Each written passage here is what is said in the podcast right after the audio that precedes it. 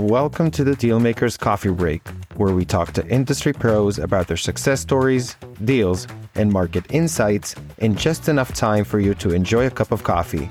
So grab your mug and join us for a chat with the people behind the deals. I'm Asaf Raz. Let's go.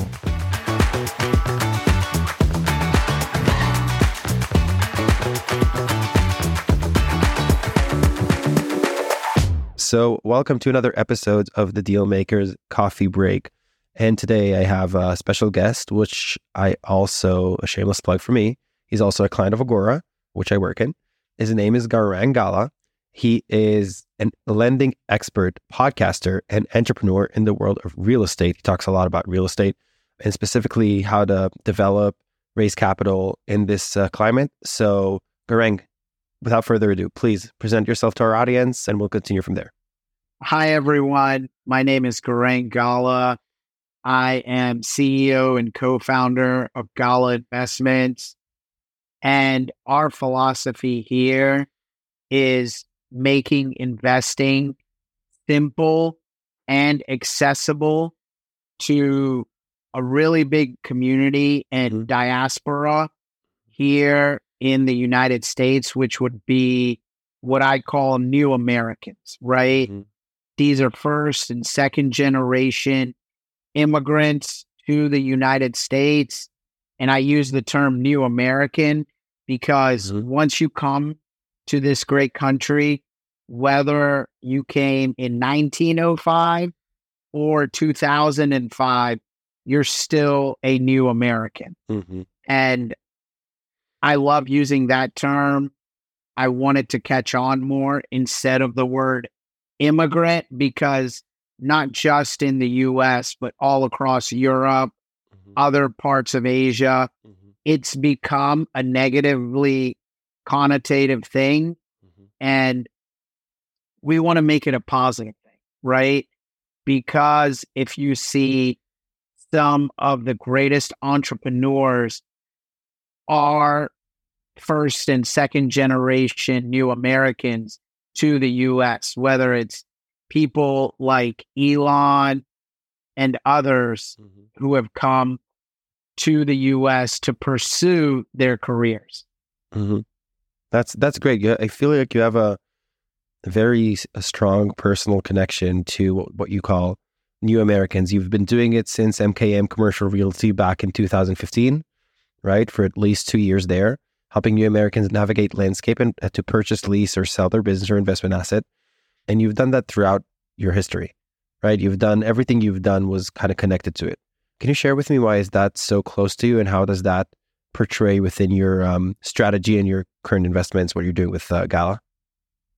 Yes. So one of the craziest things I realized was, even though my father had money in the bank and wanted to start a business, he was not able to do so because he didn't have that network of lenders and those relationships, because of the fact that his English was not the greatest and a lot of people didn't take him seriously, right? Mm-hmm. But he had the business acumen, entrepreneurship, and those kind of things. So my goal when I got into this was giving first and second generation immigrants the access to capital, the access to knowledge, and really the access to financial services, right? And mostly through lending and real estate. When I started, that's what I did as a small business banker and as a commercial real estate agent. I was giving access to these people who had worked really hard ten, twenty, thirty, forty years and had saved up all of this money, but they really didn't know how to invest it mm-hmm. and how to be able to scale their companies and small businesses into larger businesses, because they didn't have access to capital. Mm-hmm. So one thing leads to another. I become a lender and a banker mm-hmm. to help these people. And a majority of my clients, even today, I would say over seventy-five percent of them are first generation new Americans. And I myself actually am one as well, mm-hmm. right? I was born in India. My parents immigrated here when I was five years old to the United States. My father came to America with one hundred dollars and, you know, the typical immigrant story, built a large business, you know, and now is worth millions of dollars. Mm-hmm. Mm-hmm. Wow. It's a more of a real estate connection. It feels like a personal connection of creating that, you know, it's, it's, it's like a wealth for people that, you know, they came to the States and they didn't actually know how to do that. That's such a great connection to, to what you do. And actually coming from the lender side, I feel like it, you need a lot of guts to be on the lending side, specifically for what you call new Americans that are not very familiar with the American economy, not necessarily know how to bring up a good business or know how to recognize a good investment. How does that work? How did that work in terms of lending money in that direction? A lot of these guys and women are extremely hard workers, extremely talented. They just don't know how to explain it to an underwriter. And if many of you have worked with underwriters, these are people yeah. that sit in a cubicle in front of a computer and crunch numbers. They don't understand the real world aspects, right? And that is the job of the banker or lender, to explain to the underwriter and provide color. Mm-hmm. So that's really what I do, is I provide color to the underwriter to say, hey, this guy really needs the loan. He has this, this, and this background, and he's going to be able to succeed if we lend him this money. Mm-hmm. Well, because I know how underwriters think, it helped me transition very easily into raising capital for real estate development projects. Mm-hmm. And so that is where I've transitioned to today, becoming a real estate developer in one of the hottest markets in the country today. So we are in the Research Triangle of North Carolina, Raleigh, Durham, Chapel Hill. Mm-hmm. We have the highest concentration of P H Ds outside of Silicon Valley. We're really number one in biotech in the whole world, top five in pharma, and top ten in tech in the U S. Mm-hmm. And so we have done really well here, and it's helped me to be in a great market like North Carolina and the Research Triangle, to be able to have access to these great pieces of land to develop multiple projects. Mm-hmm. That's amazing. That's amazing. So let's talk about, uh, you know, these projects. Let's talk about the current state of the market, right? It's it's something that comes up almost in every episode. But what is your strategy currently? What are you doing with, you know, higher interest rates, higher cap rates, right? Some of the assets that you might have went into invest a long time ago, the circumstances might have changed. What are you doing today in terms of capital raising, but also in terms of development of real estate? So one of our philosophies around real estate development has been to find infill, and I call urban infill, and what I call a new category that I've coined, it's called suburban infill. So okay. These are areas not really in the urban downtown core, but right outside of the urban downtown core in what I call the suburban core. And these are areas now that as many of these cities grow, they are becoming heavily populated and more densely populated. Mm-hmm. Another one of our strategies is that with a lot of work from home, hybrid work schedules and everything, the advent of A I, machine learning, algorithms, everything that's going on. And I think also like in security, cybersecurity, where anyone can work from anywhere in the world, the need and the real demand today is for housing. Mm-hmm. At the end of the day, jobs can be automated or they can be work from home, but everyone is going to need a place to live. That's true. And unlike parts of Europe and Asia, where you're seeing population decline, in the United States, we're adding anywhere from one point five to three million people a year. Wow. Outside of the COVID years, right? Wow. And so there's a constant demand for housing.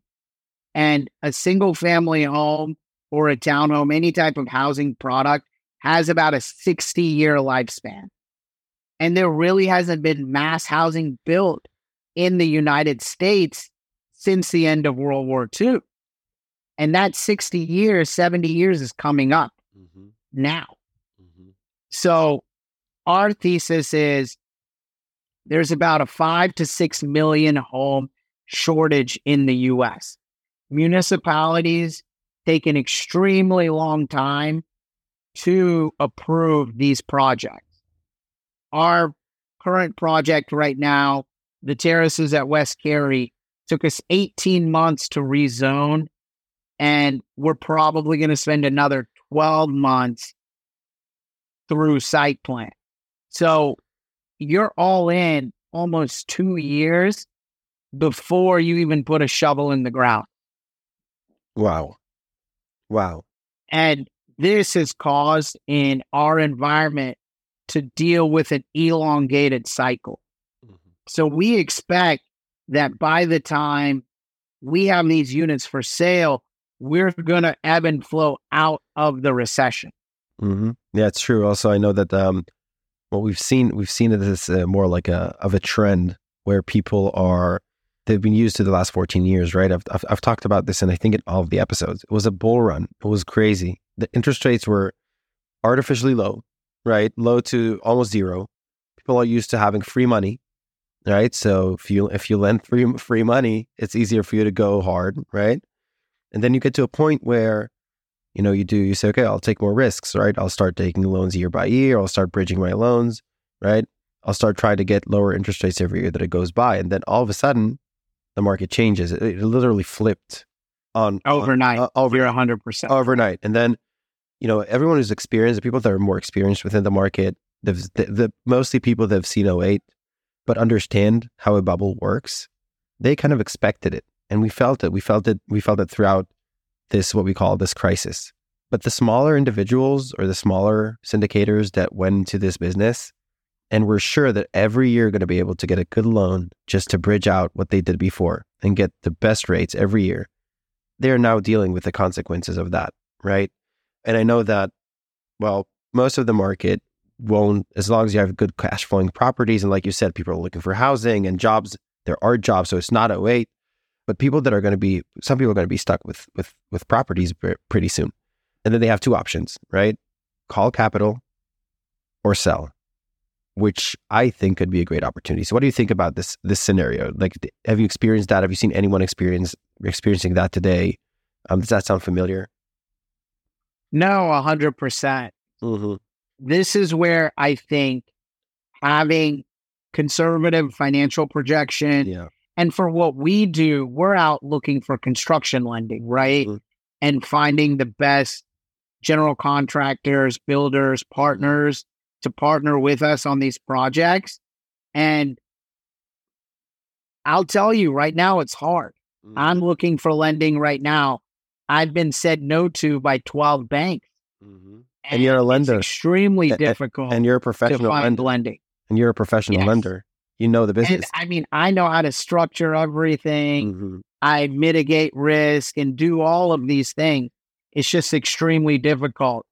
We're lucky that we have so many relationships mm-hmm. that we still are getting term sheets to lend. I'm picking up a term sheet today. Mm-hmm.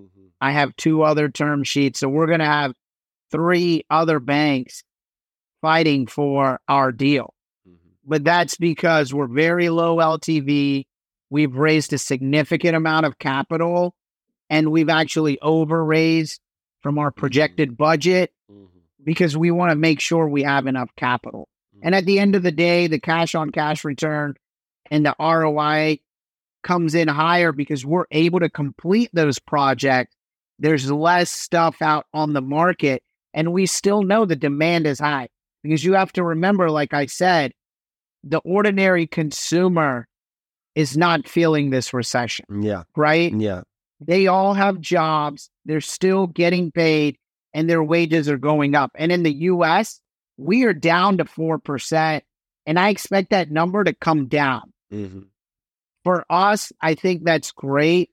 We have about three to four projects, well over one hundred fifty million in the pipeline that as we build through this year and early next year will come online next summer, mm-hmm. which I believe twenty twenty-four summer is going to be booming all the way up until twenty twenty-nine. Wow. This is the roaring twenties. Mm-hmm. We have to remember millions of people, you know, unfortunately passed during COVID, and these were working age people. And so there's a huge dearth in the global workforce of skilled workers. Mm-hmm. And until that catches up, as colleges start graduating younger people and they're trained, which could take a decade or more, mm-hmm. I, I think this is the decade of the worker. Mm-hmm. And as that occurs, I think you're going to see a lot more buying power and demand, because at the end of the day, Western economies, the U S, Europe, Canada, Australia, and the U K mm-hmm. are all consumer-based economies. And the consumer is strong. So that's the bet that we're making. And the other bet we're making is that no matter what automation occurs, people still need a place to live. That's true. But what we have done is we're building townhomes, apartments, and those kind of things for the modern worker, for millennials and Gen mm-hmm. Z. Mm-hmm. And the reason why I did that, I'll segue into this, mm-hmm. is I bought my first single family home. I'd, I'd owned townhomes and condos in the past. When I bought my first single family home in two thousand eighteen.